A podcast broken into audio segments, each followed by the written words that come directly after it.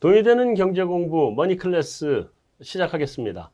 아, 요 앞전에 바로 말씀을 드렸던 것처럼 아, 시장이 너무 지금 급락을 하고 있고 뭐 완전히 그냥 시퍼렇게 질린 시장으로 가고 있는 것 같습니다. 근데 이게 전 세계적으로 똑같은 공통적인 현상인데 그래서 내 주식만 빠진 거냐 그러면 굉장히 우울하겠습니다만 남의 주식도 같이 빠지고 있는 거라 조금은 위안은 됩니다. 그럼에도 불구하고 내 평가 금액 자체가 뚝뚝 떨어지고 있으니까 참 버티기 힘든 나날이 지속되고 있는 것 같고요. 다음에 문제는 이게 조금 좀 오래 갈 수 있을 것 같은 게 좀 문제입니다. 그래서 오늘 그뭐한 달에 한 번씩 우리 모시는 톰과 제리 시장에서 정말 오랫동안 단련받으신 분들 어떻게 보는지 지금부터 한번 점검을 해보도록 하겠습니다. 안녕하세요. 안녕하십니까. 네. 그 지수가 뭐 떨어지고 뭐하고 이런 문제가 아니라 오늘도 지금 막 하락을 하고 있어서 아, 일단 우선 이 하락하고 있는 이유를 한번 좀 짚어봐야 될 것 같은데요. 지금 요번에 터진 악재가 세 가지가 지금 동시에 터져버렸어요. 하나가 홍다 리스크하고, 네. 그 다음에 미국의 부채 한도 협상과 거기에 연동된 뭐 인프라 투자 이런 것들. 다음에, 자, 이거 인플레. 예, 에너지로 촉발이 됐죠. 다음에 어, 중국의 전력난. 네. 네. 이거하고 관련해서 또 우리 그 파월 아저씨께서 어, 이번 여태까지 계속 요번 인플레 일시적일까요라고 하다가 이거 오래될 거라고 얘기하고 금리 인상까지 멘트를 날렸단 말이에요. 그러면서 주가가 급락을 사실은 시작을 한 건데 그래서 요거 하나씩 하나씩 좀 이슈를 먼저 짚어보죠. 일단 홍다 리스크 어떻게들 보세요? 홍다가 생각보다 조금 상황이 뭐 처음에는 단순한 문제다. 홍다만의 네. 리스크다. 네. 국제적으로 퍼지지는 않을 것이다. 부채 비율, 부채 그, 그러니까 달러 부채가 그렇게 많지 않다. 뭐 이런 식으로 긍정적으로 보는 건 있었는데 네. 지금 헝다가 이번 지금 저희 녹화일 기준으로 봤을 때 어, 주말에 홍콩에서 이제 거래가 정지된 거 아닙니까? 그러니까 네. 자회사 매각 때문에 이제 됐는데 네. 결국 저는 이게 기업 입장에서 보면 최악의 상황이다. 음. 그러니까 헝다가 지금 자력으로 갱신할 수 있는 상황은 이미 넘어가 버렸고. 그렇죠. 헝다가 이제 자산을 팔아서 자산을 매각해서 이번에 그 부치 1조 5천억을 마련한 것도 보유하고 있는 은행 주식을 팔아서 마련을 한 거고 우리나라 돈으로 그래서 일단 올해 마, 막아야 되는 약 8천억 정도의 이자를 이자를 벌어놓은 상황이고 네. 이거에 대해서 이제 원금에 도래하면 원금을 이제 갚아야 되는 거 아닙니까 리볼빙이 네. 안 되니까 그래서 이제 회사를 매각하는 건데 우리가 그 재무제표를 보면 가장 안 좋은 기업의 형태가 자산 팔아서 빚 갚는, 빚 갚는 거죠. 그렇죠. 네, 그런 모습들이기 때문에 음. 헝다는 이미 그 시한부 생명이다. 네. 그리고 이제 자산을 매각한다라는 것이 제값을 받을 리는 만무하고요. 네. 어차피 뭐 가만히 놔둬도 망할 기업인데 뭐 어, 줍줍이죠. 네. 이쪽 입장에서는 그렇기 때문에 헝다 문제는 중국에서의 어떤 정치권 시험 문제라든지 음. 뭐 이런 문제 때문에 쉽게 끝날 만한 문제는 아니다. 쉽게 끝날 거 어, 아니다. 특히 그리고 헝다 문제로 인해서 중국의 경제 개발 문제 뒤에 전력난과 맞물리면서 경제 개발이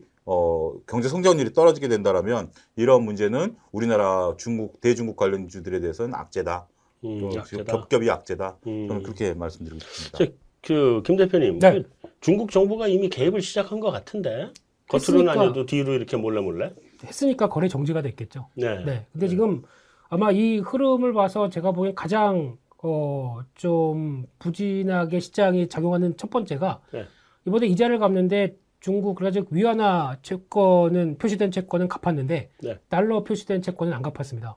계속 예, 연장시키고 안 갖고 있는 상황이죠. 그 중국 정부가 그렇게 시켰다며요. 그러니까요. 네. 이게 가장 일단 문제가 네. 그러다 보니까 신뢰가 더 추락을 예. 예. 글로벌 신뢰는 추락이 되겠죠. 그렇게 더 강, 화되는 흐름들인데 네. 결국에는 이게 아마 기다려라 네. 우리가 알아서 해서 정리하겠다라고 나오는 입장인지 아닌지는 조금 더 확인을 해야 될 것 같은데 네. 중국 정부의 특성상을 잘 생각을 해보게 되면 일단 여기서 터트리고 음. 그걸 통해서 그러면 그동안에 중국의 인민들이 이제 집을 뭐 계약금을 걸었던 뭐 어느 정도 집을 살려고 했는데 네. 이 상황들이 무산돼서 원성이 커진다. 음. 이걸 좋아할까요? 안 좋아하죠. 네, 이게 그냥 가장 궁극적인 상황들인데 네. 결국에는 지금 이 상황을 통해서 실물 경제에 영향을 끼치느냐 이 네. 부분이 가장 중요하다고 생각됩니다. 그렇죠. 근데 처음에 이번에 발표된 PMI 지수의 흐름을 보게 되면 음. 어, 9월달 PMI 제조업 지표 같은 경우는 이탈했습니다. 50 이탈했습니다. 네. 49.9를 나왔는데 그렇죠. 의외로 어, 비제조업 서비스업은 확 올라갔습니다. 음. 그렇다는 얘기가 그러면 만약에 이 부동산 심리를 통해서 여러 가지 소비자 심리가 악화됐다고 하게 되면 이렇게 나오면 안 되죠. 그렇죠. 네, 그래서 뭔가 중국 정부가 개입을 하고 있고 음. 뭔가 변화를 어, 시도를 하고 있다는 증거라고 생각됩니다. 음. 그래서 아마 제가 보기에는 거래 정지까지 되고 이런 심리적인 위축이 상당히 크다 보니까 일단 어, 깜짝 놀란 가슴이 지금 음. 시장에 반응하는 과정 같은데 네. 아마 연말까지 해서는 중국 정부 액션은 나올 거라고 생각됩니다. 음. 그렇게 되면은 일단 수면 아래로 내려갈 수 있을 텐데 네. 이게 저희가 알고 있는 뭐 350조가 다냐 이것도 음. 모르는 상황입니다. 음. 그렇기 때문에 이 규모가 얼마인지 보통 이제 미국에서 그나마 어, 금융위기를 잘 처리했다라고 바라보는 첫 번째는 투명했죠. 네. 그 결과 어, 이, 이 정도 같지 물론 어, 파생 상품을 통해서 갖고 있는 이 단계가 얼마인지 모른다고 하더라도 음. 어느 정도 규모를 알고 이를 통해서 중앙은행과 함께 합작을 해서 어, 달러를 뿌리는 이런 현상들이 나오다 보니까 극복을 하는데 가장 큰 도움을 줬는데 중국은 일단 모든 걸 아직 그렇게 투명하다고 볼 수 없는 상황 쪽에서 어, 어떤 시진핑 주석의 입만 바라보고 있다라는 게 음. 한계긴 한계입니다. 네. 하지만 권력을 위해서 음. 그 정도 유지는 할 수 있다고 하게 되면은 음. 여러 가지는 무마로 들어가겠죠. 음. 그를 좀 지켜보는 시간이 필요하다고 생각됩니다. 그러면 결국은 두 분 제가 딱 단답형으로 질문을 드리면 네. 어, 중국 정부가 개입해서 사태가 확산되는 거는 막을 거다. 또는 개입해도 막기 힘들다. 어떻게 보세요? 홍다 사태. 이거 제일 중요한 질문이란 예, 말이에요. 네. 예, 맞습니다. 네. 근데 뭐 일단은 뭐 단답형으로 대답드리기가 어렵다. 예, 예, 녹록치 않은데 음. 어, 일단 뭐 올 연말까지 파장은 녹록치 않을 것이다. 아, 연말까지 파장은 어, 계속 예, 있다. 있을 것이다. 예. 아, 근데 예. 파장이 있을 거다라는 건 어떤 형태인지 개입해서 네. 마무리를 지려고 할 거다. 근데 그 와중에 뭐, 예. 불쑥불쑥 터진다. 네, 불쑥부터죠. 저희도 뭐 과거 IMF 때나 뭐 여러 가지 사태 때도 다양한 법, 뭐 법- 우리나라도 법을 만들어서라도 뭐 다양히 이렇게 막아왔던 것들이 있기 때문에 네. 그렇긴 하겠지만 연말까지는 계속 악재다. 계속 악재는 예. 있다. 음, 김 대표도 동의? 아, 저는 의외로 처리하면 빨리 될 수 있다고 생각하는 게 네. 이번에 또 많이 지켜보는 지표 중에 하나가 하일드 스프레드입니다. 네. 이거 같은 경우 만약에 진짜 큰 사건이었다고 생각되게 되면 벌써 2단계는 아니라고 생각되고 있고요. 벌써 벌- 별로 안 벌어졌다네. 안 벌어졌습니다. 네. 네, 그래서 일단 만약에 중국 정부를 그만큼 잘 처리하겠지라고 음. 하는 심리도 밑에 깔려 있다고 생각되고 있는데 네.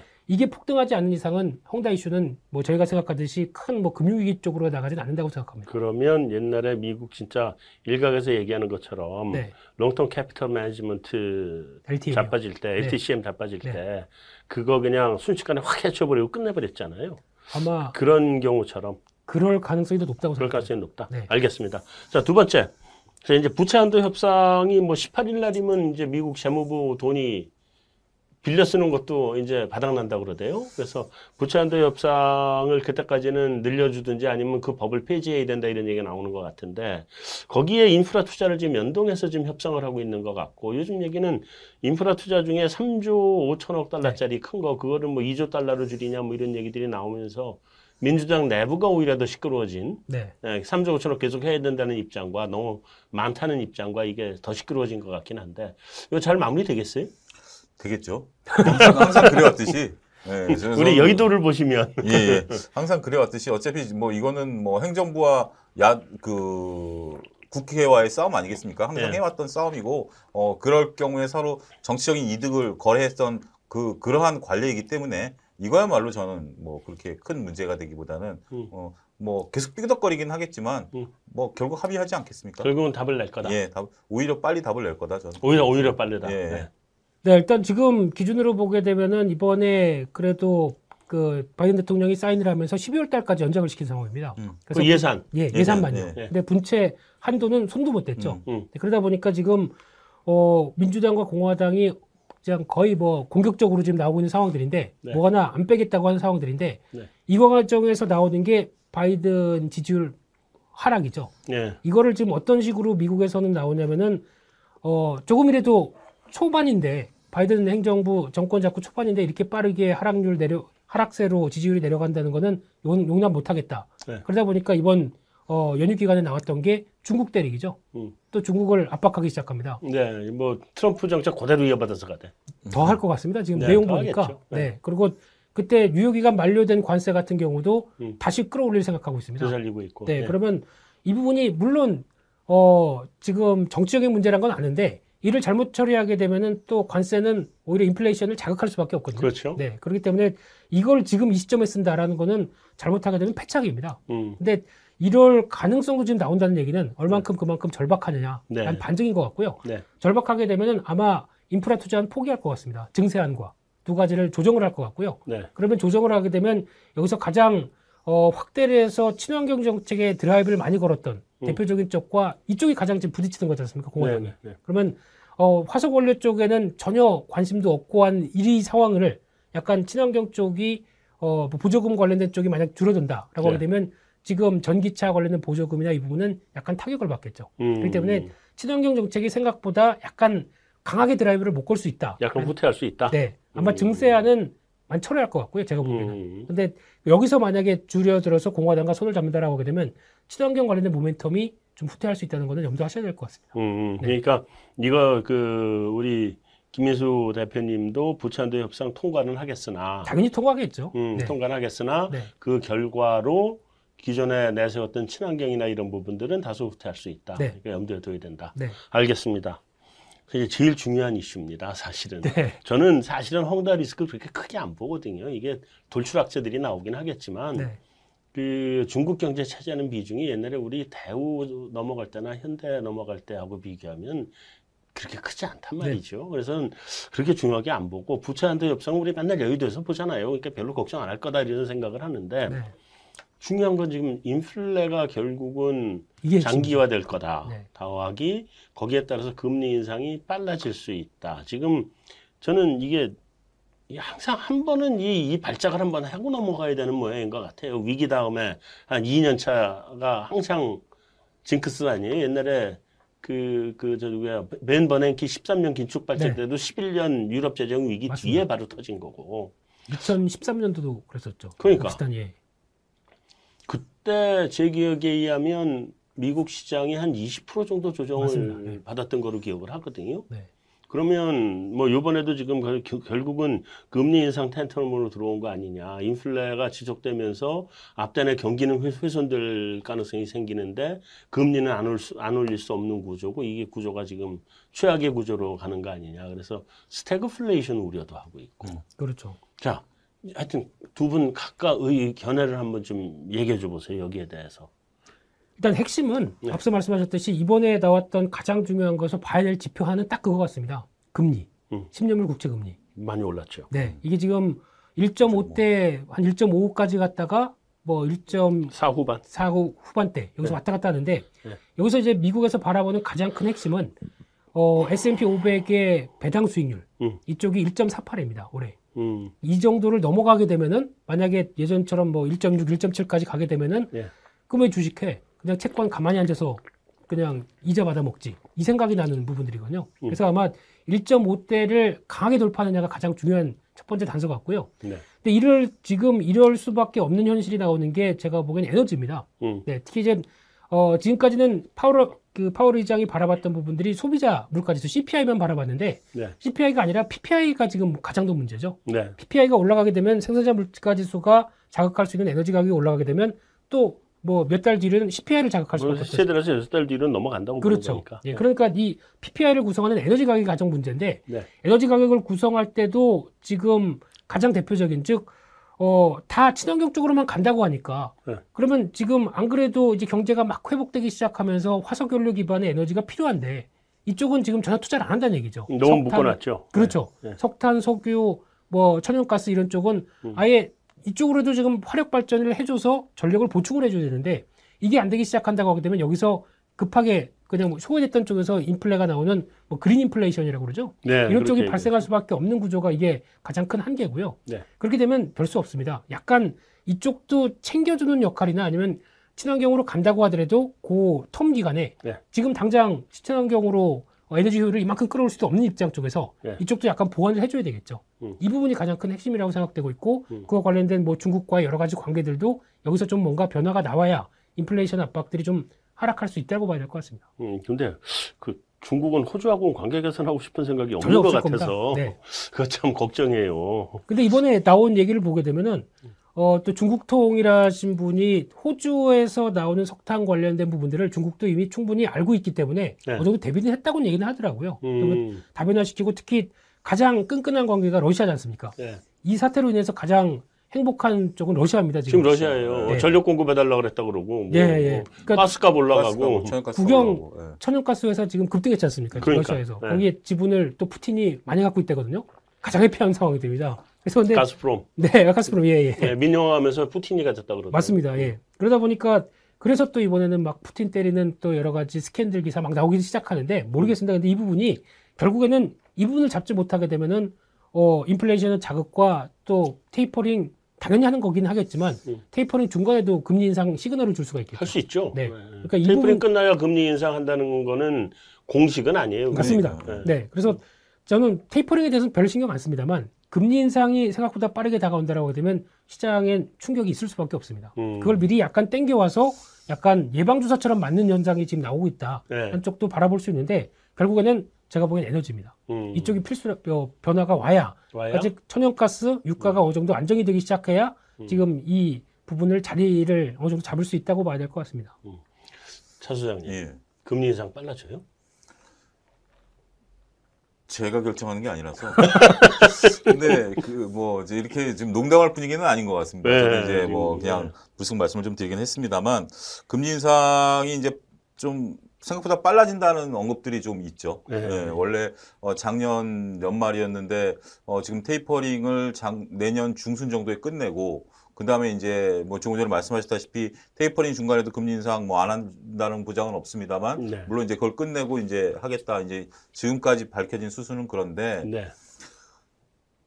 저는 김민수 표가 이제 뭐 에너지랑 뭐 여러 가지 이제 이유들은 있죠 있는데 과연 금리 인상과 관련된 부분들이 이게 예방 주사로 끝날 것이냐 아니면 지금까지 끌어올렸던 유동성에 대한 어떤 뭐 종언을 고한다라기보다는 이런 것들이 지금 시, 우리 같은 신흥국 입장에서는 네. 굉장히 심각한 문제로 다가올 수 있는 부분들이 된다. 네. 지금 뭐 국내 시장 같은 경우 어, 국민들이 버텨온 거 아니겠습니까? 정말 어, 동학개미 운동, Buy Korea 음. 열심히 하셨죠. 네. 그리고 지금도 65조 대 예탁금 유지하고 있죠. 하지만 그러한 한계로 어디까지 주식을 끌어올릴 수 있겠느냐 이 글로벌 시장 내에서 네. 계속해서 어, 금리 인상과 관련된 불안감 이런 것들 때문에 외국인들의 어, 한국물에 대한 관심의 부족 어, 더군다나 대중국과의 문제로 인한 어, 우리나라 경제 성장률의 변동 요소 음. 이런 것들이 한꺼번에 저는 종합 요소로 되고 네. 그 가장 큰 축의 가장 큰 힘은 금리 인상일 수 있다. 음. 어, 그렇게 보게 된다라면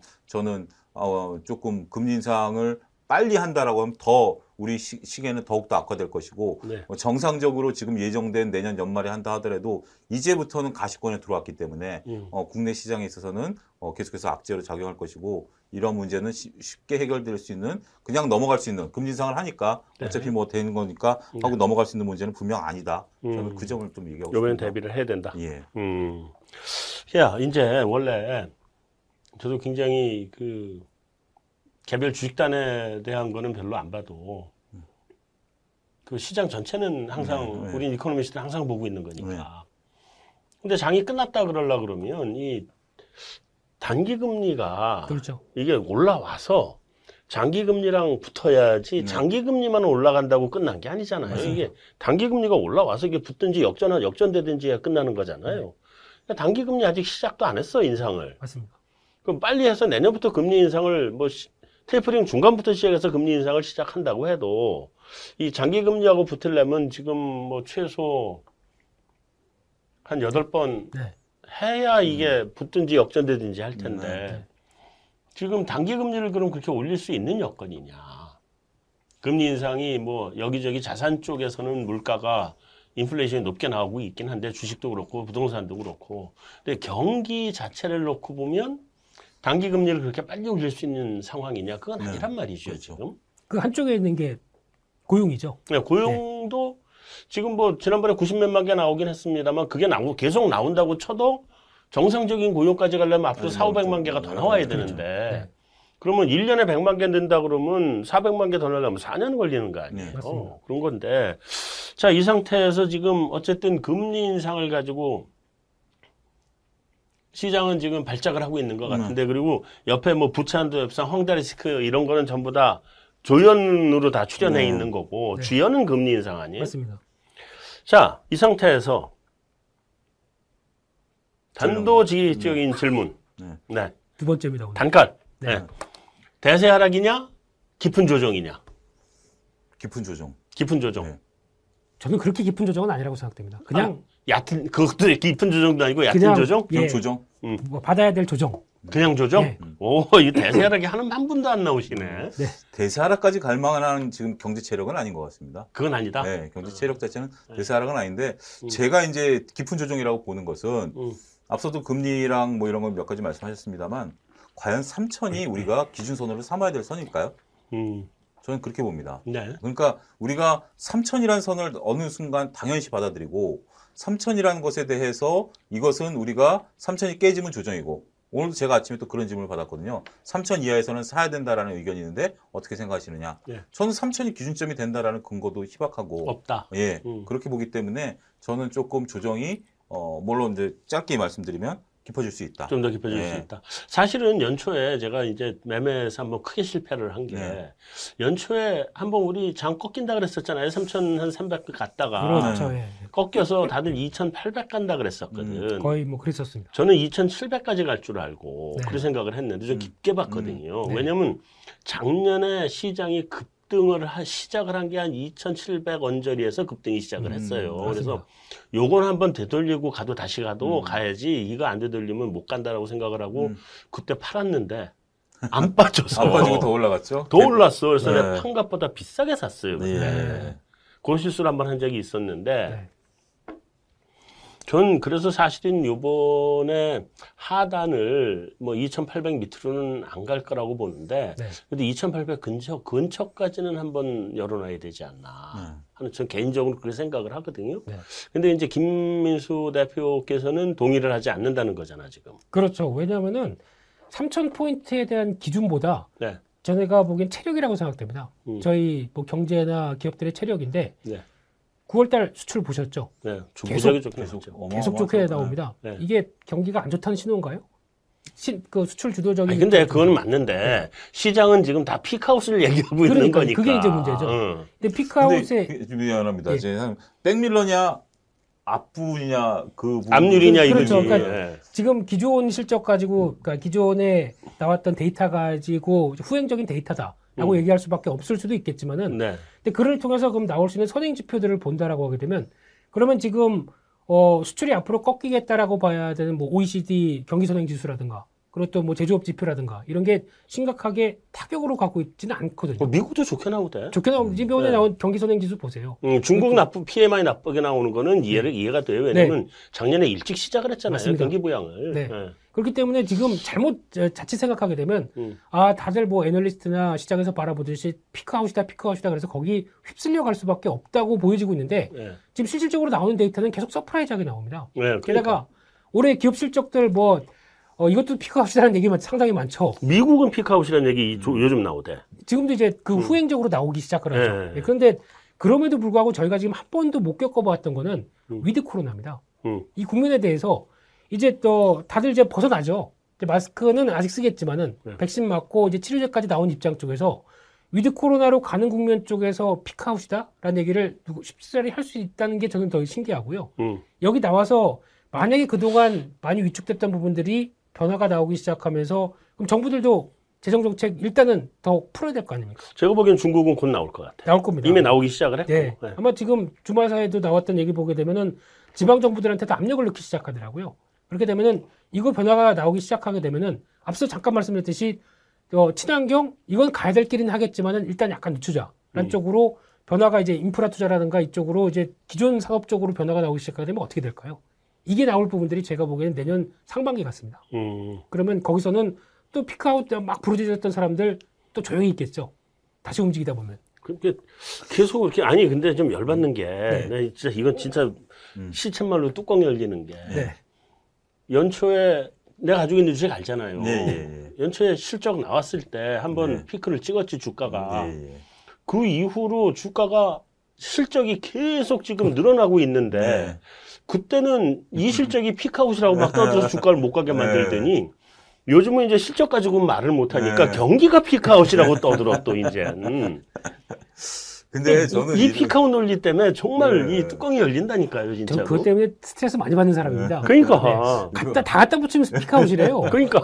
아니 저는 peak out이라는 얘기보다는 그런 것 같아요. 그 시장이라는 게 결국 시장을 봐야 되는데 네. 누가 peak out이라고 얘기한다고 해서 peak out이 되는 것도 아니고 음. 결국 시장이 지금 이제 제가 김민수 대표에게 조금 반론을 제기를 하면 이렇게 말씀드리고 싶어요. 그러니까 2021년과 2022년을 보면 2022년이 2021년보다 좋아질 가능성이 있겠느냐라고 네. 보는 시각이 있잖아요. 피카웃을 지금 그 얘기 그, 이제 그 얘기 들고 그 나오더라고요. 그러니까 네. 저도 피카웃 옹호론자는 아니지만 음. 전반적으로 봤을 때 2020, 2020년은 워낙 개판 5분 전이었고 네. 그다음에 2021년에 이제 조금 기저효과 때문에 좋아졌고 그렇다면 2022년이 어떻게 될 것인가 이제 우리 의문점 아니겠습니까? 네. 이제 그런 상태에서 그래도 2021년보다 더 좋아질 것이냐? 거기에 with 코로나가 엎어질 것이냐 아니면 2021년 정도 수준 내지 거기보다는 2020년에 워낙 안 좋았기 때문에 2021년에 땡겨왔던 것보다는 조금 줄어들. 그러니까 음. 성장률이 좀 줄어들. 네. 성장은 하겠지만 네. 성장률이 좀 줄어든 상황에서 숨을 연명하기 위해서 with 코로나가 엎어질 것이냐. 그건 좀 다르죠. 제가 이제 설명드린 게 그렇게 된다라면 지금 현재 지수단에서 네. 새로운 모멘텀으로 끌고 갈 만한 것이 있겠느냐. 음. 저는 이제 그렇게 보는 시각이기 때문에 네. peak out은 아니다 하더라도 지금 상태에서 그러니까 결국 3천을 기준점으로 해서 네. 계속해서 진짜 녹여 들어가는 거죠 주식시장은 네. 지수는 3천에서 하더라도 종목에 따라서는 깊이 들어가는 게 있을 것이고 음. 어뭐 지수도 계속해서 2,800과 3천이면 10%도 안 되잖아요. 10%도 안 되는 조정폭이긴 합니다만 심리적인 종목에 따른 조정폭들은 커질 수도 있지 않겠는가. 음. 어, 그래서 그런 부분들을 조금 언급드리고 싶었던 거예요. 음. 자 그러면 이제 결론적으로 우리가 그 조정이다. 이건 대세 하락은 아니다. 음, 그거는 결론을 냈고 네. 우리끼리는 다른 분들은 또 어떻게 생각할지 모르겠죠. 그렇죠. 네. 네. 음, 깊은 조정이든 얕은 조정이든 간에 이번 조정이 끝나면 그 현금을 좀 가지고 계신 분들은 네. 어차피 지금 못 판 분들은 몸으로 맞고 갈 수밖에 없을 텐데 그렇죠. 네. 현금을 좀 갖고 계신 분들은 이제 추가 매수 기회를 잡아야 된다는 의미잖아요. 조정이라고 좋은 하는 기회가 오는 거죠. 네. 네. 조정이라고 하는 거는 추가 매수의 기회니까 네. 대사락이면 손절 손절을 해야 되는 네. 거지만 네. 자 그러면 추가 매수를 들어갈 때큰 네. 그림에서 자 성장주 별로라고 봐야 되는 거죠. 이제 성장주보다는 가치주 또는 성장주 중에서도 실적 성장주 음. 뭐 이런 쪽으로 봐야 되는 건가요? 그러니까 성장주냐 실적주냐 이거보다는 저는 지금 이제 그런 용어들이 모호해진다라고 보이고요. 네네네. 저는 결국 어 실적 개선 기대감이 있는 음. 그 그걸 성장주라고 부른다라면 뭐 실적 성장주라고 예, 하는 것들이 성장, 있잖아요. 예, 음. 실적 성장주 쪽을 저는 보고 싶습니다. 그래서 음. 가장 피해야 될 것은 음. 오히려 지금 국민주라고 불리우는 것들에 대한 물타기를 좀 저는 피하고 싶고요. 국민주라고 하면 삼성전자, 카카오 뭐 이런 카카오, 것들, 예. 네이버 뭐 이런 거. 예, 이런 것들에 대한 물타기는 저는 피하고 싶고요. 예. 어, 그런 것들이 다시 올라갈 만한 원동력을 찾기는 쉽지가 않다. 시간이 걸린다. 네, 시간이 많이 걸릴 것이다. 차라리 저는 현금이 지금 있으신다라면 음. 새로운 주식들을 좀 보자. 그런 것들이 2차 전지 소재단이던 음. 뭐가 됐던 음. 새로운 주식을 보지 기존에 있는 주식 물타기는 조금 최악의 국면으로 갈 수 있는 그러니까 최악의 국면이라는 게 결국 계속해서 그냥 시간만 좀 오랜 시간을 좀 허비해야 되는 그 알겠습니다. 근데 네. 제가 네. 이 시청자의 이해를 돕기 위해서 저도 이해가 잘안 네. 돼서 네. 그 새로운 주식이라는 게 어떤 거지 종목을 가지고 한 몇 가지만 한번 아, 이천지 소재단에 있는 뭐 에코프로비엠이라든지 아, 그, 예. 그, 그 새로운 주식이 아니잖아, 그러니까, 지금. 아, 그렇죠. 아니, 그러니까 많이 올라 있는데, 그러니까 네. 이제 네이버 카카오 삼성전자를 살 바에는 음. 어, 그런 쪽도 지금 많이 올라서 못 건드렸던 분들이라면 이번에 예, 떠지, 예, 떨어졌을 때 이걸 사라. 어, 행복하게 살 수 있는 에코프로비엠하고 또 에코프로 뭐 다른 게 또 있고 여러 개뭐 여러 가지 뭐 기업들이 있으니까요. 예. 예, 에코프로 H인이 있고요. 네. 에코프로가 있고 음. 앞으로 계속 성장될 겁니다. 아, 그럼 성장한다는 네. 얘기는 네. 들어서는 알고 네. 있는데 하여튼 차라리 그 새롭게 나와 나타났는데 예. 너무 비싸서 못 샀던 거를 사는 게 낫지. 예, 기존에 우리가 다 뻔히 알던 주식은 시간이 오래 걸릴 테니 손 안 대는 게 낫겠다. 네, 그렇습니다. 여기는 어, 제가 보기에는 기존에 있는 것도 관리하셔야죠. 네. 주가가 싸졌는데. 음. 그러면은 싸진 거는 앞서 뭐 3,000포인트도 물론 마찬가지고 특히 내년을 바라보는 입장 쪽에서 2020년, 2021년, 2022년 관계를 봤을 때 네. 2020년은 만약에 기업 실적이 100% 성장했습니다. 음. 2022년은 5% 10%밖에 성장 안 하겠죠. 네. 그래서 그런 관점 쪽에서 성장률 차원에서 보게 되면 아우 주식이 다 했다라고 네. 볼 수는 있겠는데 음. 성장 뭐 역상장도 아니고 성장하죠. 음, 성장은 네. 그 성장의 폭이 어떤 식으로 나가느냐에 따라서 질문을 할 수, 질문에 대답을 할 수 있는 섹터. 음. 앞서 소장님 얘기하셨던 게 그런 쪽인 것 같습니다. 50% 성장했고 내년도 50% 성장하고 하다 네. 보니까 시장에 여기서는 관점은 더 좋아진다고 보여줄 수 있는데 음. 그럼에도 불구하고 가격이 그만큼 올라갔다고 하게 되면 제가 보기에는 그거를 쫓아가기에는 좀 부담도 있다. 네. 그걸 알고 쫓아가시는 것과 음. 모르고 그냥 아 저게 대세래매 하고 음. 쫓아가는 건 차이가 있다고 봐야 될 것 같고요. 음. 그런 쪽으로 봤을 때 여기서 지금 근데 우리 차 소장님은 이번에 조정을 추가 매수의 기회로 진입의 기회로 보자 이런 말씀이시잖아요. 네. 네. 마찬가지로 동의하는데 음. 어 그래도 기존에 있던 종목들 혹시나 내가 삼성전자 카카오를 갖고 있었는데 뜬금없이 에코프로비엠을 난 사겠어. 음. 뭐 그만큼도 안 빠질 것 같습니다. 그런 네. 종목들은. 네. 근데 그 고점에서 사는 거에 대한 용기를 발휘하시느니 음. 차라리 있는 종목들을 관리하시는 게 더 낫겠다. 음, 그것도 그쪽에서. 방법이다. 네. 음. 그래서 오히려 새로운 숫자 때 만약에 카카오가 어 지금까지 는 근데 보통 이런 성장주 개념의 종목들은 고점에서 한 30% 빠지면 많이 빠진 겁니다. 그렇죠. 네. 지금 그래서 30% 정도 빠졌어요. 빠졌죠. 네. 오늘 11만 원이니까. 그러면 11만 원대 밑으로 카카오가 들어간다. 이거는 제가 보기엔 사야 된다고 생각되고 있고요. 네. 삼성전자도 마찬가지로 7만 원이 아니라 6만 원대로 들어간다. 네. 사야 되는 자리라고 생각되고 있고 음. 그 정도 단가 관리를 해야 되겠죠. 삼성전자는 이번에 육자 보면 다시 못 볼 것 같아요. 나는. 개인적으로 제. 개인적인 생각입니다만. 음. 이게 단위 확 바뀌어 있습니다 지금. 음, 음. 이제 아마 아무리 시장이 모르겠습니다. 어떤 식으로 경기가 위축된다고 하더라도 네. 제가 보기엔 예전에 삼성전자 분기 실적이 뭐 6조 대 7조 대로 내려갈 일은 저는 없다고 생각합니다. 음, 음, 알겠습니다. 하여튼 그래서 여기는 그 그동안 좀 새롭게 성장하는 주식인데 손을 못 댔던 거 주가 조정이 나오면 요번에 기회를 잡아라. 네. 예. 다음에 우리 김 대표께서는 기존 주식들 충분히 조정받으면 어차피 그 상대적인 가치 주- 실적과 주가의 비율의 관계니까 네. 충분히 조정받으면 기존 우리 알고 있는 주식들도 들어가면 좋겠다. 네. 알겠습니다. 여기서 그러면 우리 급하게 일단 1부 마치도록 하겠습니다. 자, 1부 마치고 2부로 넘어가도록 하겠습니다. 네, 머니클래스 2부 시작하겠습니다. 자, 1부에서 사실은 제일 중요한 게 1부잖아요. 지금은 시장이 개별 종목단 리스크가 아니라 아예 마켓 리스크로 흔들리고 있는 상태잖아요. 그러니까 그 마켓 리스크에 대응을 하는 게 지금은 사실은 제일 중요한 국면에 들어와 있긴 한데 그럼에도 불구하고 우리가 또 종목단 안 따져볼 수 없으니까. 우리 그냥 국민 작전주가 됐어요 요즘은. 국민주가 아니라. 네. 국민 작전주가 돼가지고 삼성전자, 카카오, 네이버 이거 뭐 전부 다 하이닉스, 아, 하이닉스도 엄청 빠지대. 네. 다들 이런 거 지금 요즘 거의 다 피보고 있는데 일단 반도체하고 삼, 그 삼성전자 반도체하고 또 약간 비껴나 있으니까 이거 하고 지금 어떻게 봐야 돼요? 미국에 일단 반도체부터 보면 미국의 마이크론에서 그 안 좋은 리포트를 그러니까 자기들이 안 네. 좋은 전망을 냈던데 네. 반도체 안 좋게 봐야 돼요? 먼저 하시겠습니까? 아니, 먼저. 네. 저는 항상 얘기를 한게 아니라 여기- 다른 얘기를 좀 하고 싶어요. 아, 여기서 예. 먼저 하고 나면 뒤에서 공격이 들어오니까 아, 알겠습니다. 아니요, 그건 바꾸는 게 아니고요. 낫긴 제가 해. 네. 반도체 얘기는 음. 김미스 대표가 좀 하고 저는 다른 얘기를 좀 하고 싶어요. 네, 아, 네, 예. 네. 일단은 음. 이번에 8일 날 실적 발표되죠. 네. 네, 그래서 지금 영업이익이 한 15조 7천억. 16도 딴 얘기도 나오고. 네. 7조까지도 그런 음. 네, 그래서 이제 상단도 많이 벌려놓은 상태인데 그래도 중요한 거는 지난 뭐 12조 때보다 훨씬 좋다. 네. 라는 쪽으로 나오지만 주가는 왜 이 모양이냐. 피크아웃이다. 네, 또 피크아웃이다 이 얘기 나오죠. 네. 답답합니다. 근데 네. 먼저 이제 뭐 몇 가지 보여준 미국 시장의 동향을 보게 되면 마이크론 테크놀로지 실적 잘 나왔죠, 3분기. 네, 잘 괜찮게. 나왔는데 네. 어, 4분기 한 뭐 15%는 덜 나올 것이다. 음. 라는 것 때문에 주가 조정받고 뭐 재고 줄이고 있다 뭐 이런 예, 얘기하고. 재미없죠. 근데 재고는 솔직히 음. 더 열받는 거는 아, 왜 시장 3위 업체 마이크론 테크놀로지 가지고 1, 2위가 흔들려야 됩니까? 이게, 그렇죠. 예, 그걸, 그리고 거기다가 공정단도 보게 되면 음. 도저히 마이크론 테크놀로지가 따라올 수 없는 공정단을 삼성전자가 보여주고 있는 네. 쪽인데 네. 이런 거 보면 진짜 참 짜증 나죠. 음. 근데 중요한 거는 그래서 아마 지금 그 메모리 반도체 가격들도 지금 동향 보게 되면 이제 어, 고정 거래 가격은 9월 달도 변함없습니다만 네. 이제 spot 가격들이 이제 꺾이기 시작하죠. 음. 그러다 보니까 이게 아, 여러 가지 10월 달은 고정 거래 가격 거의 뭐 하락하는 거 지금 뭐 거의 1도 아니다. 네. 이쪽으로 바라보고 있다 보니까 이게 지금 나오면 이제 앞으로 메모리 반도체 가격에 어, 약세를 또 전, 전초 흐름이다라고 보여지고 있는데 지금 대부분의 흐름들은 이것만 보고 가격만 본다라고 하게 되면 지금 매매 못하죠. 네. 근데 아마 이게 제가 보기에는 빨라질 가능성이 높은 게 음. 일단 첫 번째로 저 지금 삼성전자 실적만 보게 되면은 이번에 아마 자세히 발표되는 내용 중에 하나가 네.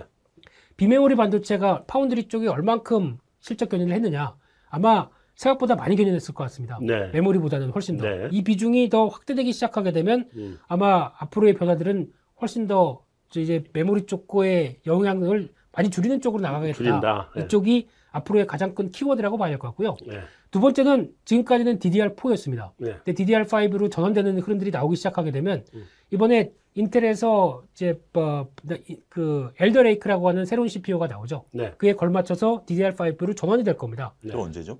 그게 지금 나오는 게 11월 달로 알 10월 11월. 21일인가? 음. 예, 이렇게 알고 있는데 그 날짜는 좀 체크해야 될 것 같은데 네. 어차피 가는 수순입니다. 네. 그러면 그렇죠. DDR4보다 효율도 좋고 더 비싸게 받겠죠. 그렇죠. 그러면 지금 저희가 알고 있는 메모리 반도체에 대한 여러 가지 변혁들이 다음 내년 상반기에는 이제 서서히 바뀌는 기간으로 나옵니다. 네. 그러면 반도체 가격이 훨씬 더 좋은 쪽으로 적용을 받겠죠. 음. 그러면은 이 부분이 아마 당장은 저희가 뭐 PC나 이런 쪽이 아니라고 하더라도 네. 서버용 DRAM 쪽에서 바, 바로 개선이 나오기 시작하겠죠. 네. 네. 그러면 실적 변화가 여기서부터는 어, 가시화될 부분들도 더 있다라고 봐야 될 것 같고 네. 또 하나 중요한 게 이번에 어, 지금 반도체 장비 회사 ASML이 저 실적 관련된 5시간 동안 이 그 실적 관련된 앞으로 전망까지 했었습니다. 네. 네. 여기서 나왔던 중요한 변화가 메모리 반도체들이 우리 기계를 많이 사간다. 음. EUV 공정에 대한 우리 기계를 많이 사간다. 네. 이게 어디겠습니까?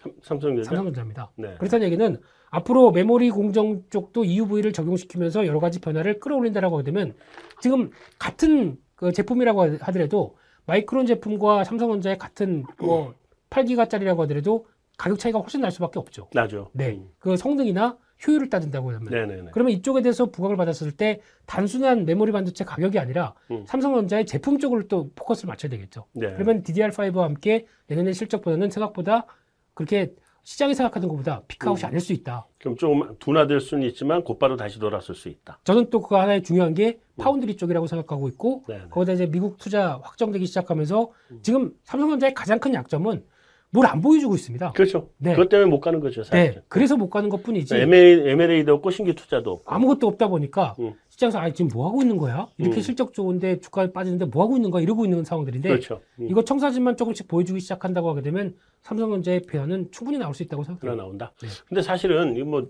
우리 차 소장님 얘기하려고 그러신 건지 뭔지 모르겠는데 삼성전자 연결해서 뭐 여- 좀 여쭤보면 네, 제가 삼성전자 실적을 최근에 그래서 하도 이게 주가가 못 가서 네.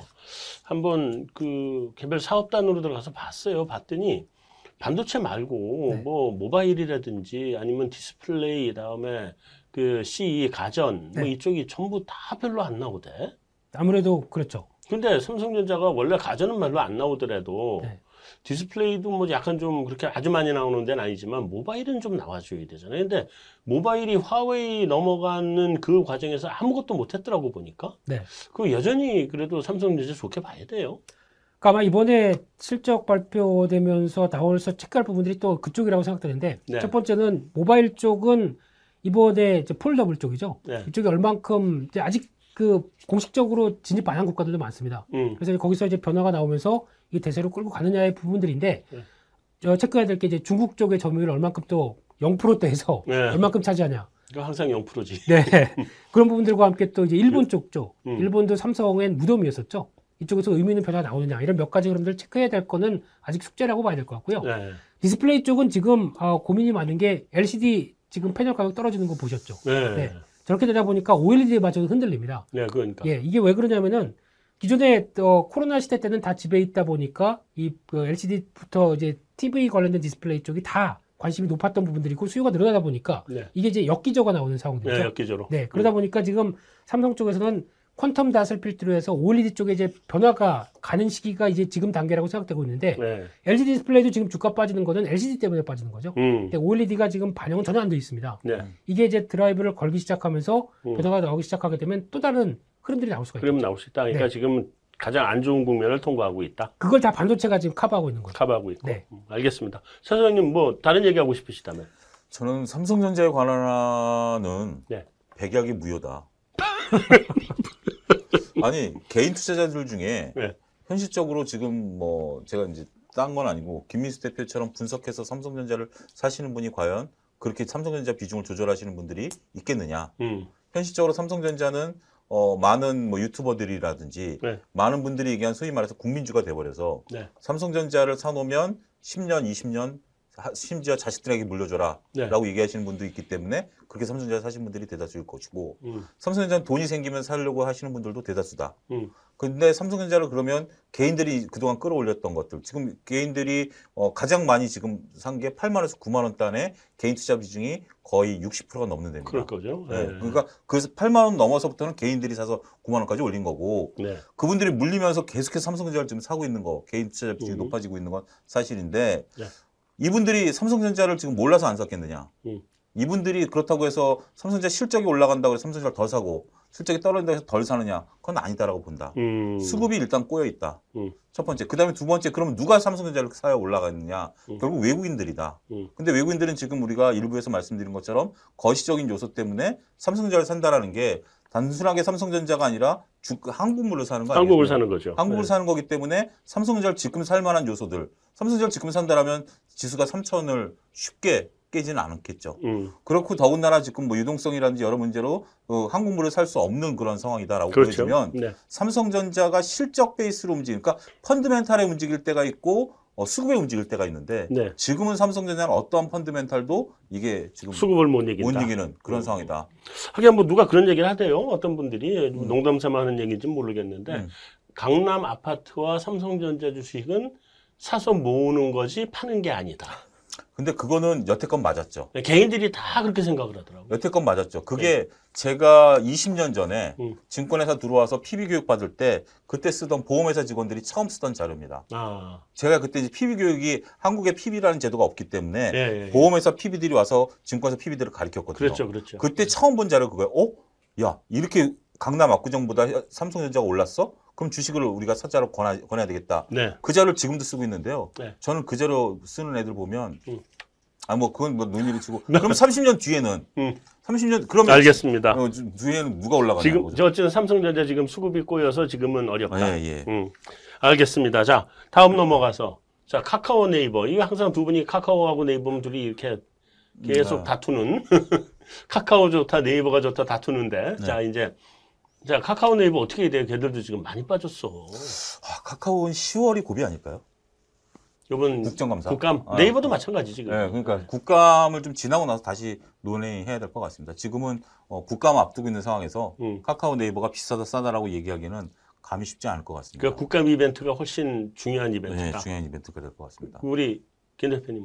제가 보기에는 이 규제 이슈가 왜 나왔냐면은 이 배경이 더 중요할 거 아닐까요? 네. 네. 그냥 뭐 일단은 우리도 일하고 있다라는 걸 보여주기 위한 거기까지 얘기될 거고요. 네. 정치권에 대한 네, 얘기죠? 정치권에 예. 대한 쓴소리다 보니까 네. 네. 거기서 어 그러면 가장 많이 영역을 키웠던 때가 이번 정부거든요. 솔직히. 네, 네. 그러다 보니까 자기 자성론과 함께 여기서 때리는 거는 음. 솔직히 뭐 물론 카카오나 네이버가 특히 이제 카카오 같은 경우 잘못한 것도 있죠. 택시, 많다 보니까 택시 네. 심하게 잘못했죠. 네. 그런 건. 또 음. 이제 기반이 내수 쪽으로 너무 파고 들어가다 보니까 그에 따른 경쟁도 될 수 있는데 음. 제가 보기엔 이번 기회를 통해서 첫 번째는 가격이 많이 싸진다. 당연히 기회고요. 네. 두 번째는 이번 기회를 통해서 네이버는 네이버와 카카오가 둘 다 어디로 지향해야 될지를 음. 또 방향성을 다시 정립할 것 같습니다. 네. 그러면 카카오 같은 경우는 대표적으로 아마 톡 비즈니스 관련돼서 이번에 국정감사에서 얘기가 많이 나올 것 같습니다. 음. 워낙 거기서 이제 수익률 그 영업이익률도 높고, 네. 근데 그 부분을 카카오톡에 관련된 그 이제 톡과 관련된 이 비즈니스가 아니라 네. 그러면 여기는 이 정도로 하고 음. cash cow로 삼는 관점에서 네. 다른 쪽을 육성한다. 네. 대표적으로 어, 컨텐츠 같습니다. 음. 이쪽으로 드라이브를 걸기 시작하게 되면 네. 카카오가 앞으로 할 일이 더 많거든요. 네. 그런 쪽의 흐름들이라든가 네이버도 쇼핑과 함께 또 지금 이어가고 있는 웹툰에 기반으로 된 네. 이런 여러 가지 흐름들이 특히 지금 알게 모르게도 우리나라 중소업체들이 프랑스에서 웹툰 2위 하고 있는 회사도 있습니다. 네, 네. 네, 그런 쪽으로 기반들이 이만큼 컨텐츠에 대한 여러 가지 혁신적인 모습들이 많기 때문에 우리가 잘하면 할 수 있다. 라는 음. 거를 이번에 몇 가지 뭐 오징어 게임도 마찬가지겠지만 네. 보여주고 있죠. 네, 네. 그러다 보니까 이쪽에 대한 여러 가지 변화가 이어진다라고 되면 음. 여전히 지금 성장에 대한 기대는 그렇게 크게 안 꺾일 것 같습니다. 아, 카카오도 그렇고 네이버도 그렇고. 마찬가지로. 아, 둘 다? 네. 아, 네이버는 저렇게 많이 컸는데도 여전히 성장의, 성장의 기대가 안 꺾여요? 지금 네이버 같은 경우는 카카오와 좀 다른 점이 네. 성장이 이제 카카오 같은 경우는 공격적이었지 않습니까? 사업부 분사해서 네. 그거를 어, 어느 정도 키워준 다음에 음. IPO하고 음. 그로 인해서 계속 덩치를 키워가는 입장이었는데 네. 네이버는 그 전부터 일을 약점을 아는 이상에서 네. 약간 자기네가 나름대로 좀 단돌이 하는 입장. 숨어서 이렇게 그렇죠. 나왔죠. 원래 네이버가 한 5년 전에 지금 네. 카카오 같은 상황이었습니다. 그렇죠. 네. 네, 그래서 일단 한번 먼저 두드려 맞았고 맞았습니다. 음. 어, 그렇기 때문에 네이버는 거기에 대해서 카카오가 좀 다른 모습들을 좀, 좀 보였고, 조심스럽게 예, 조심스러운. 모습들을 음. 네. 보이고 있는 거죠. 알겠습니다. 자, 이제 한 가지만 더 여쭤보고 우리 반도체도 얘기했고 그다음에 네이버 카카오 우리 온 국민의 국민주에 대해서 다 얘기하고 음. 있는데 하나 더 여쭤보면 카카오뱅크는 어떻게 봐야 돼요? 주가 그거 많이 빠졌대. 은행이잖아요. 네. 경쟁해야 될 게 카카오뱅크가 기존 은행이 아니고요. 네. 토스, K뱅크, 네. 네이버 금융 음. 이런 데랑 금- 경쟁을 해야 되기 때문에 음. 저는 카카오뱅크가 플랫폼의 혁신이다. 걔네만?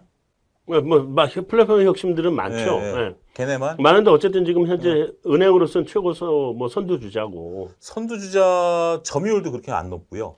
그건 높을 수는 없죠. 네, 점유율도 음. 안 높고 어 그다음에 시장에 있어서의 어떤 뭐 현재 뭐 여러 가지 부분들 음. 이런 부분들을 보면 저는 너무 과도한 처음부터 저는 카카오뱅크에 대한 너무 과도한 기대 너무 비쌌다. 네, 너무 비싸다라고 계속 언급을 해왔던 부분들이기 때문에 네. 어 기존 은행과 비교한다라는 거에 있어서 마음에 안 성에 안 차시면 음. 주위에 둘러보면 제가 얘기했던 뭐 토스라든지 K뱅크가 존재하고 있기 때문에 네. 어, 그런 부분들에 대한 어떤 부담감도 존재한다. 너무 음. value가 높지 않겠는가 저는 여전히 부정적으로 여전히 높다. 예. 음. 김 대표님은 이번 주에 토스가 제3 인터넷 은행으로 출범합니다. 합니다. 하죠. 네. 네. 그러다 보니까 그에 따라서 영향을 받는 것도 있을 거고요. 네. 또 하나 두 번째는 대출이 네. 이제는 아예 저 이것도 네 그렇지만은 예. 막혀 있잖아. 어, 아, 막혀 이거 있잖아. 무슨 뭐 한도를 지점에 한도를 내려준답니다. 네, 월별 그렇죠. 한도. 음. 네, 그 이번 주말에도 뭐 정신도 없더라고요.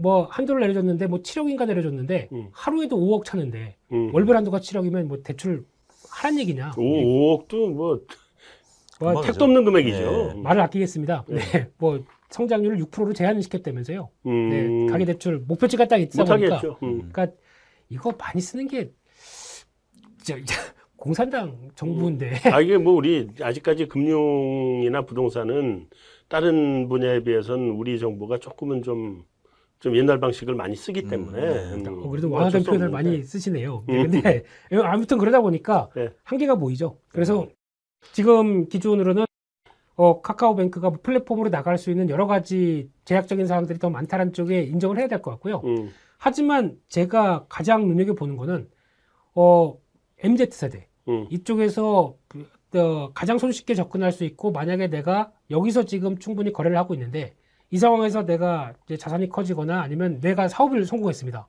그러면 내 사업의 동반자를 그러면 국민은행으로 생각할까요? 음. 그러니까. 네. 나 그 부분 때문에 항상 물어보는 거거든요. 네. 그렇다고 하게 되면 음. 답은 카카오뱅크의 플랫폼이 맞습니다. 아, 근데 그렇죠. 네. 제가 예를 들어서 성공을 해서 제 재산이 네. 현금성 재산이 100억이다.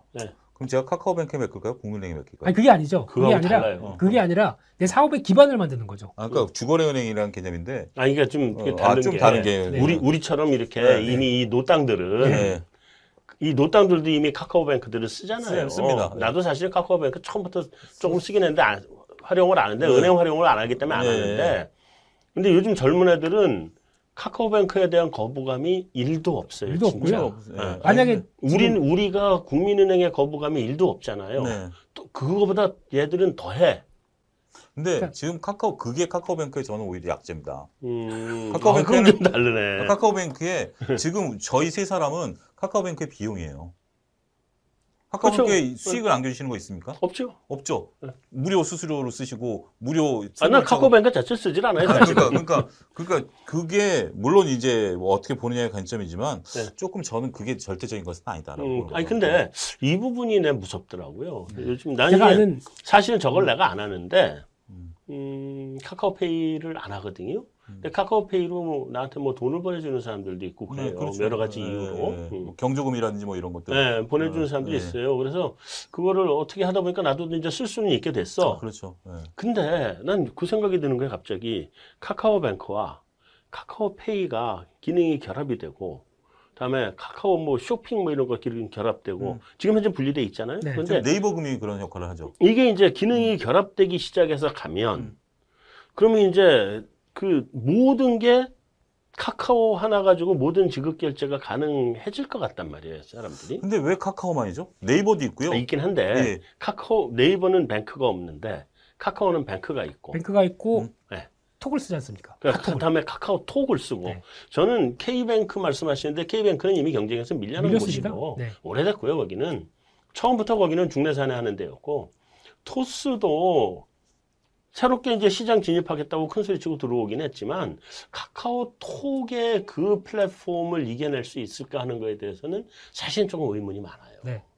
그거를 제외하고 나면 나머지는 은행 비즈니스이기 때문에 자본금 늘리는 만큼 대출을 늘리는 거거든요. 걔는 그러니까 자본금 키우기 경쟁인데 그렇죠. 예. K뱅크가 카카오뱅크한테 진 거는 K뱅크가 자본금 늘리기 경쟁에서 졌어요, 처음에.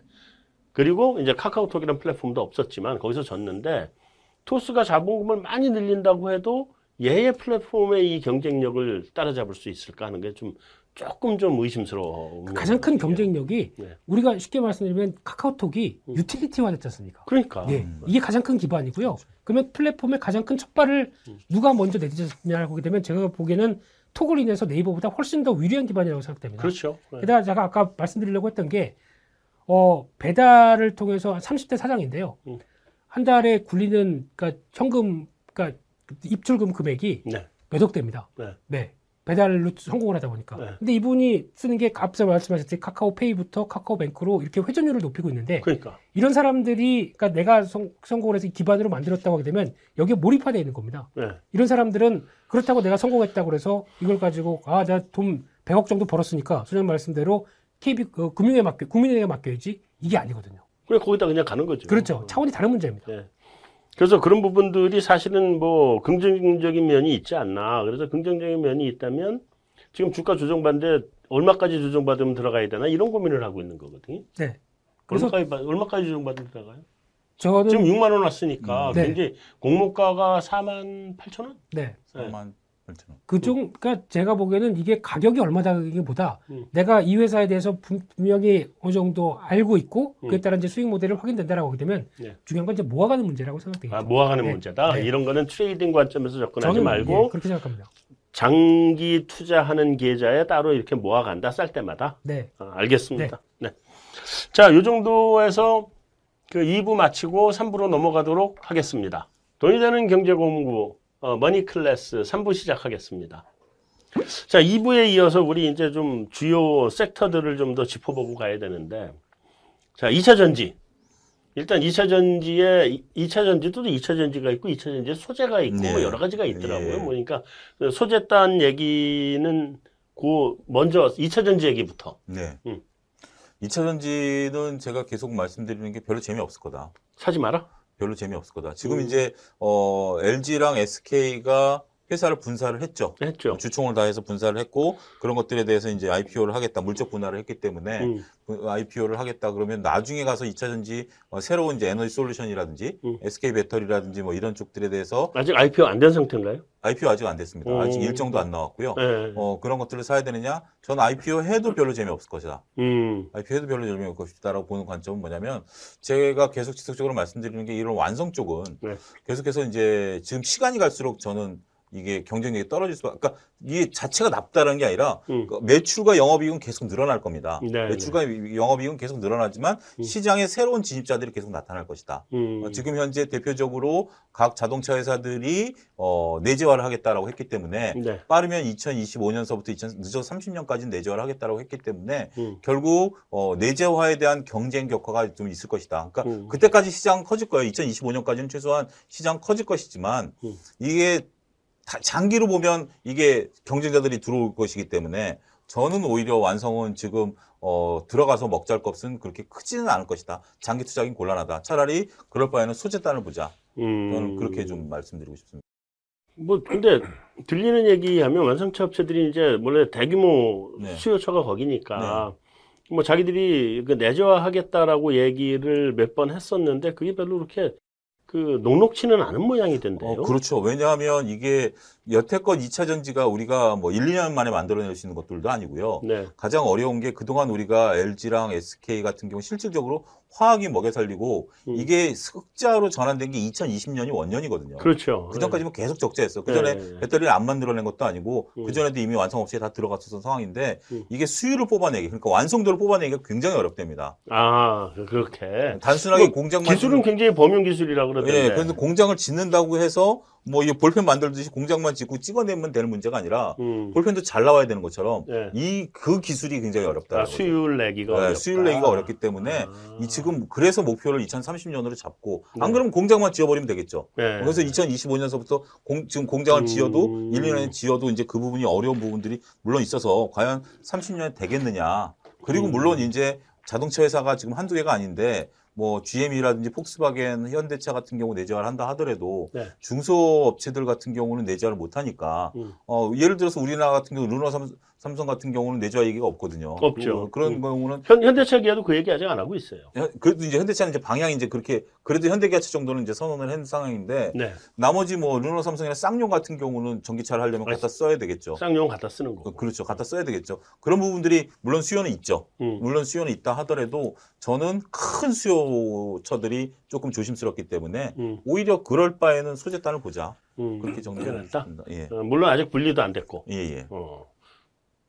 김 대표님. 네, 일단 뭐 2차 전지 얘기하면은 또 한두 끝도 없는데. 음. 네. 짧게 짧게 얘기하세요. 네, 소개 소장님 얘기하신 내재화는 말도 안 되는 얘기고요. 음. 네. 네. 메이, 어, 말도 안 된다는 건 어떻게 지금 여태껏 열심히 했는데. 죄송합니다. 마, 만약에 가능... 나와서 나좀 봅시다. 아, 죄송합니다. 예. 만약에 하게 음. 됐으면 테슬라가 벌써 맞췄겠죠. 테, 슬라가 한다고 하다가 좀 굉장히 난항을 겪고 있는 네. 거예요. 네, 지금 한다고 내재한다고 하다가 음. 독일의 기가바이트 같은 경우도 지금 삽도 못 쓰고 있습니다. 네. 네 아직 그 공장 그대로 있습니다. 저 네. 부지만 있습니다. 음. 그러면 멀었다는 얘기고요. 음. 네. 효율화를 생각했을 때 이 2차 전, 그러니까 전기차 업체들이 2차 전지를 내재를 했을 때 가장 큰 강점이 어, 우리가 모든 걸 통제할 수 있다는 얘기입니다. 네. 근데 그거 말고 분업화로 효율화로 이렇게 가는 게 가장 낫다는 걸 지금 인식하고 있는 단계입니다. 아, 그렇게 가고 네. 있다? 그러면 음. 우리는 뭘 해서 돈을 벌어야 되느냐? 음. 그러면 플랫폼 서비스와 뭐 이제 자율주행 이런 쪽에 서비스 쪽으로 돈을 벌겠다. 이런 쪽으로 네. 가는 기조 같고요. 네. 그냥 어 니네가 잘하던 거 계속해라 라고 음. 하면서 아마 이상 이 단계가 어 지금 어 2차 전지에 이제 하이니켈계로 가면서 나오는 변화가 약간 또 얼만큼 더 진행이 되는지 음. 이걸 더 확인하는 단계 같고요. 근데 니켈계가 그렇게 리튬계보다 아, 이게 저게 안 나온다 그러던데. 그러니까 지금 인산철 리튬 이쪽이 네. 중국 CATL이 미는 거고 음. 이쪽이 가장 그나마 좋은 게 음. 그러니까 좀 효율이 떨어지죠. 효율이 떨어지는데 그만큼 안전성이 있고 그러다 보니까 이쪽으로 계속 들어가긴 하는데 네. 그 아마 지금 이번에 나오는 루시드 에어라고 네, 네, 보셨죠? 네. 이거 한번 충전하면 800km 간답니다. 어. 근데 이게 가기 위해서는 니켈계, 하이니켈계가 반드시 필수거든요. 음. 그쪽으로 갈 수밖에 없는데 음. 그래서 삼성 SDI가 중요한 역할을 했지 않습니까?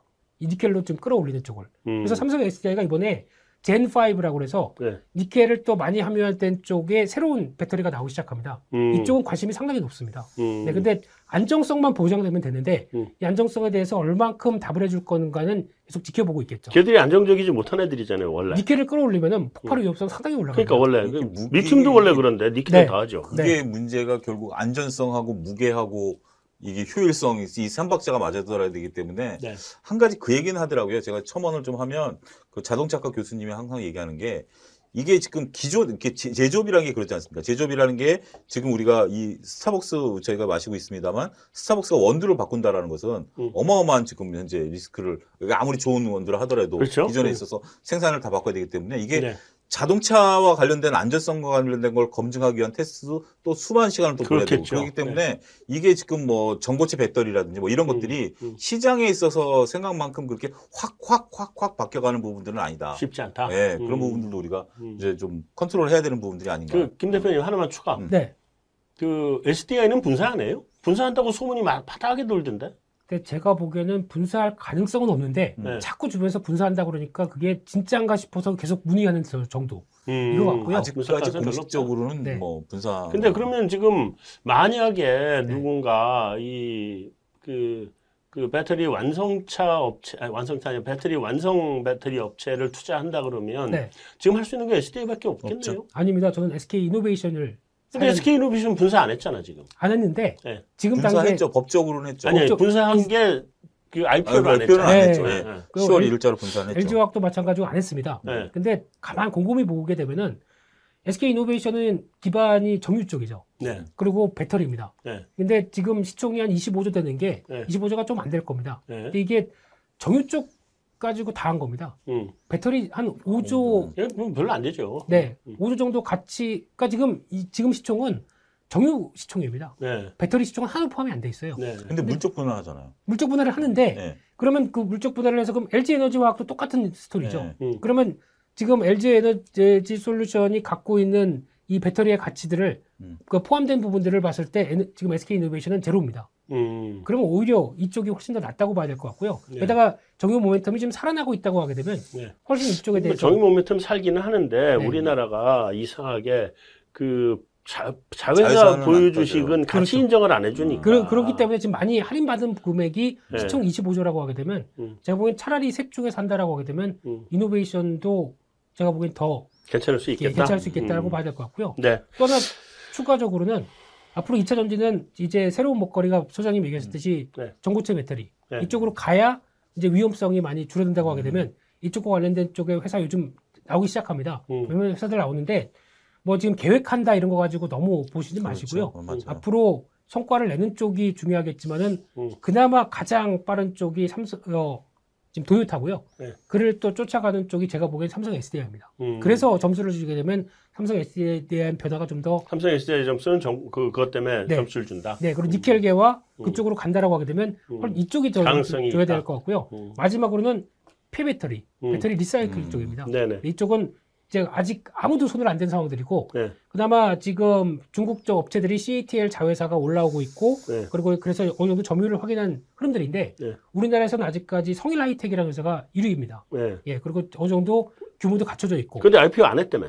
내년에 합니다. 내년. 내년에 하면서 이제 이, 어, 인정, 지금 최근에 증설을 하기 시작을 하거든요. 네. 앞으로 사업이 커진다고 생각하다 보니까. 음. 그래서 그쪽에 대한 변화가 나오게 되면 이 지금 많이 나오고 있는 게 뭐 인선 ENT의 자회사 인선 모터스 그리고 음. 뭐 에코프로의 자회사 에코프로 CNG 이쪽인데 음. 이제 막 증설을 하는 단계입니다. 네. 사업이 규모가 이제 성일하이텍이 내년에 어느 정도 자리를 보여준다고 하게 되면 이제 멀티플이 네. 나오겠죠. 음. 그러면 그에 따라서 아 이 정도까지 받으면 되는구나라고 음. 하게 되면 그때부터가 내년부터가 원년입니다. 아, 네. 네 그렇게 보셨으면 좋겠습니다.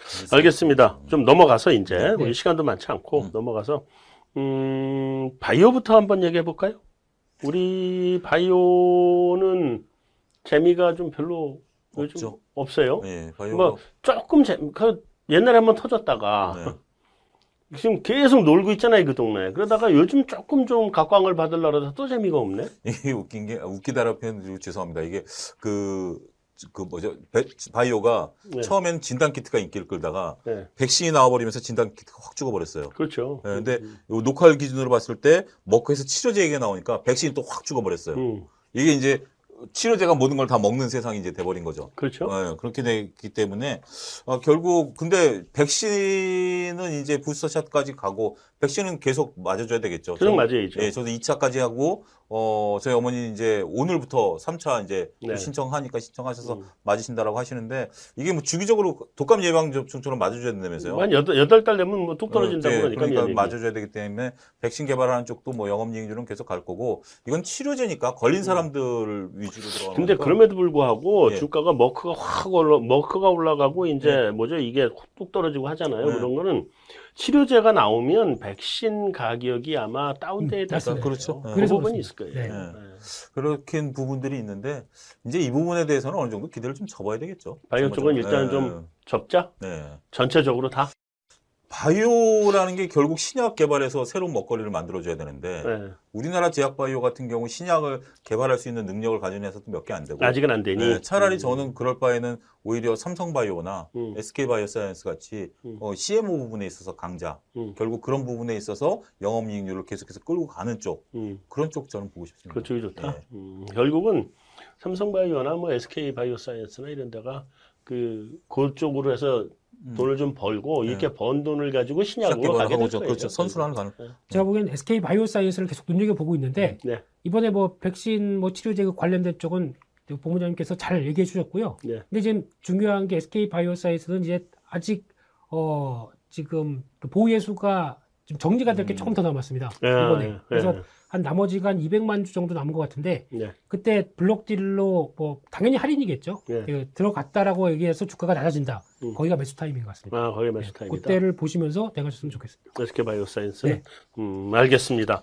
자, 넘어가서 우리 그 미디어 콘텐츠 이쪽이 사실은 코스닥 쪽에서는 바이오나 이런 걸 제끼고 이게 훨씬 요즘 각광을 받고 좋은 것 같고 분위기도 뜨고 있는데 뭐 오징어 게임 이런 것도 좀뭐 대박이잖아요 지금 이쪽은 지금 너무 타이밍이 늦은 거예요 아니면 지금이라도 들어가야 돼요 어, 근데 또 일각에서는 메타버스는 우리나라 메타버스는 제대로 된 메타버스가 없다 이런 얘기도 하고 네, 그래서 일단 미디어 네. 콘텐츠가 움직이는 배경은 네. 그거죠. 시장에 영향을 안 받는다. 음. 문화산업이다. 음. 경기 이슈 뭐 금리 전혀 모르겠다. 어, 우리 이쪽은 계속 간다. 음. 거기다 오징어 게임이 터진 거고요. 음, 코스피 200 선물 때려도 얘는 관계없다 그렇죠. 어. 그러다 보니까 여기서 시작을 해서 컨텐츠 그다음에 엔터사 음. 그 지금 어, 음원 이쪽이죠. 네, 그렇죠. 오늘 음. 시장 조정인데 SM는 쭉쭉 움직입니다. 움직이죠 네, 그런 쪽으로 보게 되면 여기서 또 연관되면은 메타버스까지 음. 뭐 이제 웹툰 이런 것들 다 연결시키다 보니까 네. 여기까지 움직이는 단계라고는 보여지고 있는데 네. 근데 시장이 조정을 받을 때 음. 움직이는 섹터는 시장 반등하게 되면 차익명을 나옵니다. 음. 그러다 보니까 여기서 신규로 쫓아가는 거는 저는 그렇게 썩 좋은 것 같지는 않고요. 네. 그런 쪽에서 또 하나 지금 어, 시장에서는 좀 게임이 바뀌고 있는 상황 쪽에 하나가 음. 게임 저 게임주입니다. 음. NC소프트는 이번에 어, 리니지 W로 뭔가 만회하겠다라고 하면서 택진이 형이 두 번째 나와서 음. 쇼케이스를 했는데 어, 일본에서 반응 보니까 폭망이죠. 그렇죠 네. NC소프트는 한동안 힘들 것 같습니다. 내가 봐도 뭐 그거는 좀 그럴 것 네. 같고 그동안 어, 국내 내수 기반으로 우려먹었던 이런 게 너무 많다 보니까 네. 유저의 마음을 돌리기 힘들 것 같고요. 음. 근데 여기서 나오는 게 어, 지금 위메이드를 필두로 해서 게임빌 음. 이런 회사들이 이제 play to earn이라고 바뀝니다. 이게 뭐냐면은 새로운 방식이에요 그거? 새로운 방식이죠. 아, 리, 이제 리니지과가 아니고 그 그쪽이 아닙니다. 그러니까 음. 왜 어, 이게 어떻게 나오는 거냐면은 인지는 소비였다라면 이제 게임을 통해서 뭔가 수익이 된다는 그렇죠. 거죠. 바뀌는 거죠. 네. 그게 어떤 NFT라고 하는 이 가상화폐 거래소와 같이 연결되기 시작합니다. 어, 네. 어, 어. 그렇다고 하게 되면 지금 이제 어, 위메이드가 물론 게임도 성공했습니다. 네. 지금 주말에 접속했더니 접속이 안 될 정도로 서버는 꽉 차 있고요. 네. 그게 우리나라 사람이 아니라 해외 쪽이 더 훨씬 많습니다. 음. 그러다 보니까 이게 쉽게 말씀드리면은 게임에서 미르포에서 음. 어, 거기서 채굴을 해서 나오는 게 흑채라고 있는데 네. 이걸 통해서 어, 이제 위, 위믹스라고 하는 이쪽으로 교환이 가능하고요. 네. 위믹스가 결국에는 드라코라고 하는 이 어, 어떤 가상화폐와 함께 연결이 되기 시작하다 보니까 네. 이쪽에서 결국에는 아, 내가 열심히 게임을 해서 어, 나오게 되면은 가상화폐로 교환해서 돈을 바꿀 수가 있네. 비, 비트코인이 아니고 네. 음. 자기네가 만든 자체 코인입니다. 아, 네. 어. 근데 이게 어 가격을 조절하다 보니까 음. 지금 처음에는 뭐 몇 뭐 0.0 몇 세트였던 게 지금 0.7달러 때까지 올라오다 보니까 음. 지금 상대적으로 이것도 꾸준히 올라오고 있는 네. 상황이고요. 그러니까 결국에는 우리나라에서는 아직까지는 불법인데 음. 그럼에도 불구하고 수익성으로 바꿀 수 있다는 이런 여러 가지 현상이 나오고 있고 야, 젊은 사람들 좋아하겠다. 어 지금 그러다 보니까 제가 접속을 못했다니까. 그러니까 진짜 좋아하겠네, 젊은 네. 사람들. 근데 이게 그러면 이제 게임빌 같은 경우는 네. 어 그러다 보니까 이제 코인원의 지분을 더 늘리기 시작하죠. 네. 그러니까 앞으로 그러면 컴투스를 활용한 여러 가지 이제 서머너스 월을 비롯해서 이쪽도 음. 바꾸겠다는 의지를 보여주기 시작한다. 네. 아, 이게 트렌드가 될 것 같습니다. 음, 어, 저, 젊은 사람들 되게 좋아하겠는데, 그건. 네, 어, 제가 봐도 그거는 스토리가 맞아가는 어. 맞는 스토리네. 네. 알겠습니다. 그래서 그러면 뭐 그 정도 이렇게 보고 자 이제 우리 시간이 이렇게 많지 않으니까 네, 마지막으로 내가 두 분한테 자 이번에 우리 둘 다 조정이라고 네. 우리 셋 다 조정이라고 하는 거에 대해서는 동의잖아요. 네. 그죠? 네, 나도 조정이라고 보고 네. 근데 우리 그 저기 차 소장님하고 나하고는 조금 깊은 조정일 것 같다. 네, 그다음에 회복도 약간은 좀 시간이 걸릴 것 같다 이런 생각인 거고. 근데 그 얘기하는 중간에 좀 나, 내가 내 말을 뒤집어서 좀 이상하긴 한데 시- 시장은 내가 여태까지 본 바는 이렇게 이렇게 천천히 올라오는 경우는 못 본 것 같아. 음, 빠지면 바로 올라오지. 네. 그러니까 쭉 빠지고 쭉 올라오든지 이제 이게 천천히 이건 별로 없는 것 같긴 해. 아직 근데 빠지는 걸 더 봐야죠. 그렇죠. 네. 음, 근데 어쨌든 우리는 음. 약간 좀 깊은 조정일 수 있다. 네. 그다음에 우리 그 우리 김민수 대표는 깊은 조정이 아닐 것 같다. 네, 지금 그러면 이제 거의 다 왔단 얘긴데 시장이 바닥에. 네. 자, 근데 이 조정 끝나고 다시 갈 때 섹터를 한 세 개씩만 어느 난 이 섹터를 보고 싶어하는 섹터를 세 개씩만 딱 짚어줘 보세요. 저는 2차 전지 소재하고요. 음. 앞, 앞서 그러니까 2차 전지 완성이 아니라 2차 전지 소재. 소재. 소재. 그다음에 어 엔터. 엔터. 예. 그러니까 지금 현재 가수들이나 이런 사람들이 음. 오프라인에 그러니까 오프라인 공연도 있지만 온라인 공연할 때 음반 판매량이 지금 일본과 중국에서 어마어마하게 늘어나고 있거든요. 아, 네, 네, 네. 음반 판매 수익에 따른 엔터. 음. 어, 그다음에 저는 어, 두 종류 정도 두 가지 세 가지 꼭 해야 되나? 어, 두 가지? 아, 예, 좋습니다. 두 가지, 네. 예. 근데 두 개 그 좀 장기로 갖고 가요? 아니면 뭐 이거 트레이딩 관점에서 들어가야 돼요? 이차전지 소재는 장기고요. 예. 엔터는 중기고요. 엔터는 좀 그런 중기. 트레이딩 예, 관점으로. 예, 음, 그렇습니다. 알겠습니다. 네, 우리- 저는 엔터 좋게 보고요. 거기는 15가지 좀 나올 것 같아. 그래서 정리해서 다 빼고 그냥 두 가지만 하겠습니다. 네. 네. 그래서 첫 번째는 반도체고요. 네. 네, 반도체는 쌀 때 사야 된다. 음. 예, 또 이렇게 가격 얘기 많이 나오고 또저 위축됐을 때 음. 지금 저 아마 손쉽게 살 수 있는 쪽 이쪽 아닐까. 음, 그러면 반도체를 얘기하는 말 끊어서 미안한데요. 네. 중간에 질문 먼저 하고 그다음에 얘기하십니다. 반도체를 얘기하면 삼성전자가 나요, 하이닉스가 나요. 어, 지금 기점으로는 탄력은 바닥에서 올라오는 거는 SK 하이닉스가 날 수는 있는데 네. 지금 기준은 삼성전자가 날 것 같고요. 아, 제가 포커스를 날 맞추는 쪽은 음. 이쪽이 아니라 어, 소재 장비. 이쪽에서. 반도체 소재 예, 장비 예, 쪽. 이쪽에서 아, 그러니까 결국은 또 여기도 소재 장비네. 네, 오히려 그쪽이 더 많이 마- 말릴 아, 만큼 물론, 빠르니까요. 아, 그리고 뭐 가격이 뭐 말도 못하게 떨어져 있대. 많이 가격이. 싸졌습니다. 네. 제가 보기에도 어, 이제 지금 살까 말까 고민하고 있는 단계들이 있는 종목도 많은데 네. 첫 번째는 오셋이죠. 네, 그래서 후공정 쪽은 음. 어차피 삼성전자가 비메모리 쪽이 커지기 시작하게 되면 다 음. 못합니다. 음. 자기 집중할 때 하고 나머지는 다 줄 겁니다. 줘야죠. 이게 음. 지금 업체들 보게 되면 이번에 LB 세미콘도 그렇고 다 증설하기 시작하거든요. 네네네. 뭔 얘기가 있었는 얘기죠. 음. 네, 그러다 보니까 테스나도 하고요. 네. 테스나 물론 뭐 어떤 대- 대주주 바뀌는 그 바람에 주가가 많이 밀렸는데 음. 이런 것들 그냥 기본 업황만 본다. 네. 그러면 기회 같습니다. 음, 그렇기 때문에 알겠습니다. 첫 번째 OSAT, 두 번째 DDR5 음. 이쪽 관련된 쪽은 이번이 하락할 때 기회다라고 음. 바라보고 있고요. 네. 두 번째는 위드 코로나입니다. 음. 이쪽에 대해서 수혜를 받는 대표적인 이제 리, 리오, reopening? 네 reopening 관련된 쪽 음. 이쪽은 준비해야죠. 이제 음. 가는 흐름이다 보니까 그래서 음. 뭐 항공주를 비롯해서 여행주도 이제 들썩들썩 하는 것 같은데 네. 그런 쪽보다 또 특화된 쪽은 뭐 이미용 쪽 음. 기기 쪽도 어, 괜찮은 종목들 나오고 있는데 네. 뭐 루트로닉이나 클래시스 이런 종목도 음. 수출 데이터 안 나오다 보니까 좀 위축됐는데 음. 다시 나오기 시작하게 되면 움직이겠죠. 움직인다. 네. 음. 잘 알겠습니다. 오늘 긴 시간 감사합니다. 한달 뒤에 뵙겠습니다. 네, 감사합니다. 네. 자, 이걸로 어, 머니 클래스 오늘 편 마치도록 하겠습니다. 감사합니다.